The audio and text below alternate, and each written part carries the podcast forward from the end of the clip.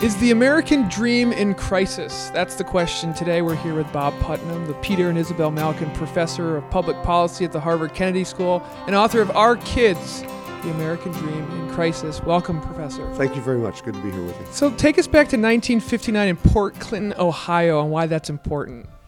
Well, um, it's probably important for many reasons, but the, the most relevant here is that that's when I graduated um, from high school. That's, and where I graduated from high school. I grew up in this little town on Lake Erie, um, kind of like Lake, Lake Wobegon on Lake Erie. Nobody very rich, nobody very poor.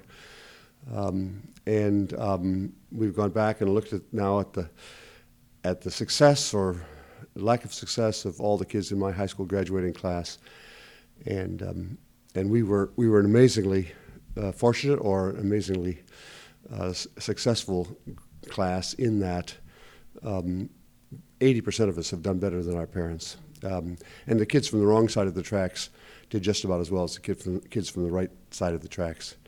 Um, and that's not because we were unusually bright.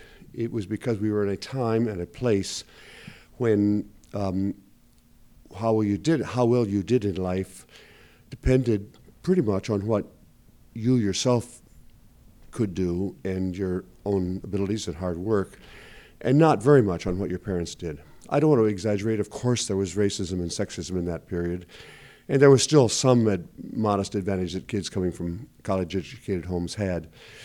But overall, um, it was a modest town, and so therefore, about almost half the kids in my graduating class came from homes where no one had ever graduated from high school. And of those kids, kids who came from homes where no one had ever graduated from high school, half graduated from college. So that's the benchmark in America, there have been periods, times and places, when basically how well you did in life depended upon your own skills, didn't depend on what your parents did or didn't do. Right. So that was that was 1959. Now take us to today, in the past 25 years, and the state of the American dream now, and whether kids and grandchildren are doing better than their parents. Um, well, some are and some aren't. That's the basic point. Even even in Port Clinton, uh, we went back and interviewed um, a lot of kids now, and it now turns out, not just as this is not just about Port Clinton. I wouldn't be telling the story if it were just true about Port Clinton. Port Clinton happens to, capsule, uh, to encapsulate in a tiny little place, an unexpected place, big trends that have affected the whole of America. That is a big growing gap between rich and poor in America, the increasing segregation of America between rich areas and poor areas, and um, and the increasing um, um, disarray in the working, what we used to call the working class uh, family. This is about social class. It's not about race. It overlaps with race, but it's not the same thing as racial uh, disparities. Mm-hmm. And what we've seen in Port Clinton and in nationwide is a growing gap between rich kids and poor kids. Uh, when I say rich kids, I don't mean Bill Gates' kids, and when I say poor kids, I don't mean some homeless kids. I mean the upper third and the lower third of American society. And so in Port Clinton, um, you can you can talk to kids who are dressed for success. They live in the in the million what are now million dollar mansions along the lakefront there. But you can look just on the other side of the road and you can see the um, the tumble down shacks, really where poor kids in Port Clinton live, and they live an unspeakable life actually. And that contrast, another way to put it, is the contrast between the life that my grandchildren have, and because they come from affluent and well-educated homes, and the poor kids in Port Clinton is is an unbelievable gap. That opportunity gap is, I think, the most serious problem facing America today. So, how did how did we get here? What were some of these national trends? Were these public policy decisions? And then, how do we sort of reverse this trend and close the gap? It's a trend that, the, the, the, larger trends um, derive from, first of all, the growing income gap in America. So rich families are a lot richer than, than they used to be, and poor families are poorer than they used to be. And that means that, for example, rich folks, rich families can spend more money on, on summer camp and piano lessons and so on. Um, and it also means that they live more um, uh, in living more affluent lives, they have more time to spend time with the kids, what we call in the book goodnight moon time. And there's a lot, there's a growing goodnight moon gap between rich kids and poor kids. I mean, the degree to which parents are reading to their kids and playing with them and so on. Um, there's a gap in, in the quality of schools kids go to because increasingly we are concentrated in either in affluent neighborhoods with other affluent kids or in poor neighborhoods with other poor kids, less, less mixing across the class line than there used to be. Um, and um, so you can see these, these gaps begin very early, birth to three. They begin, they, they then accelerate, the gaps accelerate when, as kids get into pre-K and kindergarten and, and K-12. Um, they accelerate too as kids begin to have um, rely on external supports, that is, mentors and coaches and so on, because in all those areas you can see this growing gap. More and more rich kids have access to coaches and, and clergy people and, and, and other community members who can help them on their way. Poor kids are increasingly isolated from everybody. I mean, that's the most shocking thing to me about this research is that increasingly poor kids can't trust any of the major social institutions. They can't trust their families because their families are in disarray. They can't trust their neighbors because they live in terrible neighborhoods. They can't trust the schools because they're going to poor schools. They can't trust churches because they're no longer at church. They can't trust coaches because they're no longer playing um, extracurricular activities. And that, and, and they know it, by the way, and they are really, really angry and, and, and, and um, cynical about the world. Uh, that's, they're cynics for, for, with good reason. I mean, they, have, they basically have found out that in their lives, adults can't be trusted. And one consequence that you can see very clearly is I start from the premise that all kids do dumb things. I mean, rich kids, rich kids do dumb things, poor kids, black kids, brown kids, white kids, your kids, my kids, all do dumb things. But one of, one of our kids, that is one, a, a, kid from an affluent home, does a dumb thing. They get involved with drugs, or they drink too much, or they get in a fight with a teacher, or they, or they, uh, you know, back the car into the neg- next door neighbor's um, mailbox. Instantly, airbags inflate to protect the kid from the bad consequences of that dumb decision. So if one of my grandchildren got involved with drugs, for example, God forbid, the first thing I do is find the best uh, lawyer in town, and the second thing is find the best rehab facility in town. And I'm not apologizing. That's what parents and grandparents do. They, they try to help kids get around the results of bad decisions, of dumb decisions.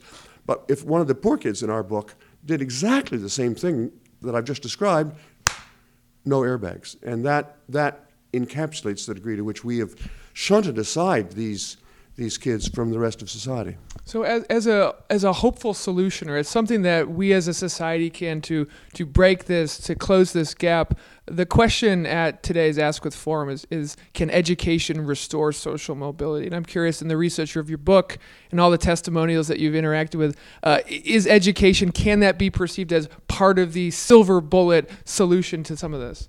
Yes, um, it's important to say, though, because Americans have developed a bad habit of blaming schools for everything.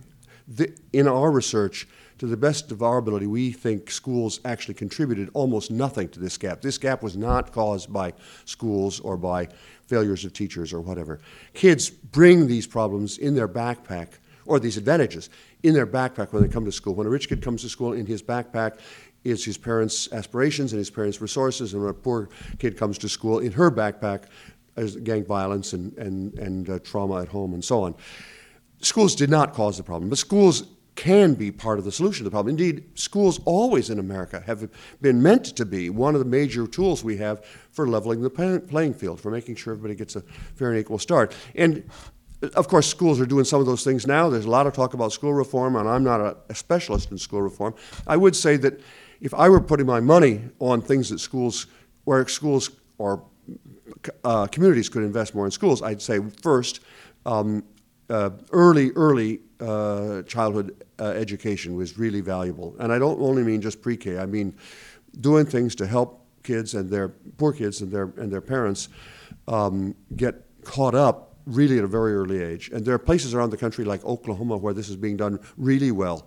I mention Oklahoma because it's a it's a conservative place. This is not a matter of liberal conservative. It's a matter of is there the local initiative to try to improve things. So early childhood education is an important thing um, in and around schools. Um, investing more uh, money and energy in the poorest schools so that we make sure that the remember, it's not that the poor kids are, are dumb when they come to school, but they are bringing all those all the social pathologies of their homes and their neighborhoods into the school. And that means we don't just need to have equality of teaching in rich schools and poor schools. We need to have the best teachers teaching in rich schools and poor schools. It's not easy to teach in a poor school. It's hard. And therefore, we've got to make it possible. We've got to spend more time, energy, and money on persuading our best young teachers to be working in these in these challenge uh, school districts. Then there are things later on, like for example, community colleges and and um, uh, vocational technical education, which can be also on ramps for kids. So, someone who might ask you as the final question is the American dream not just in crisis? Is it dead? And maybe the answer isn't. It's it's not dead, but it's a lot harder to attain. Is that the sort of thesis? Yes, it is, but I don't want to be too negative about this because it's true. I think that things are really in a bad, and we're in a bad place in America with respect to these class differences. But it's also true that America has been here before. There are previous times in our own history when we've been facing a crisis very much like this. At the turn of the last century, around 1890, 1900, America had a problem very much like this problem that is, growing gaps between rich and poor. And then gradually we came to recognize the problem and we did a lot, made a lot of major social reforms, the most important of which it was in that period for solving this problem, Americans invented the high school. The high school, for the first time in world history, communities said every kid in town, just by virtue of being a kid here in this town, should have a free four year secondary education. That was a big, expensive investment. It was controversial at the time, but it turned out to be the best public policy decision Americans have ever made. Now, I'm not saying we need to reinvent the high school. We've already done that. But what I'm trying to say is it's not, you don't have to imagine America becoming Sweden or something. You just have to go back to our own sources of, of, of, of civic renewal, and we can do this. There's still hope. Uh, I, have got to. I got to squeeze this in. Is the election coming up in November? Is that going to affect the the outcome, the results, whether the American dream is in a better state? It's interesting you say that. When we began this project, this research project, my colleagues and I um, five years ago. One of our targets was, tried, was to try to make this question, the opportunity gap, the, um, the central issue in the presidential election of 2016. At that time, it seemed like a, a stretch. It was going, the, the, the, election was going to be about, you know, gay marriage or, or uh, global warming or whatever. It now looks like it may be an important issue in this election. Having said that, I think this is a problem that's not going to get solved in the first instance in Washington. I think it's going to get solved in towns and cities all across America. That's the high school, go back to that example, the high school was invented not in Cambridge, Massachusetts, and not in Washington, D.C., or New York, or Chicago, or Los Angeles. It was invented in small towns in the Midwest where people said, look, these are our kids. All of these are our kids. And that's why the book has the title, Our Kids, because I think if we think of these kids, these poor kids, as our kids, it'll be better for them and better for us. Professor Robert Putnam, the Malkin Professor of Public Policy at the Harvard Kennedy School and author of Our Kids, The American Dream in Crisis, although today he provided us with some good amount of hope. Thank you, Professor. Thank you. This has been the EdCast production of the Harvard Graduate School of Education. I'm your host, Matt Weber. Thank you kindly for listening.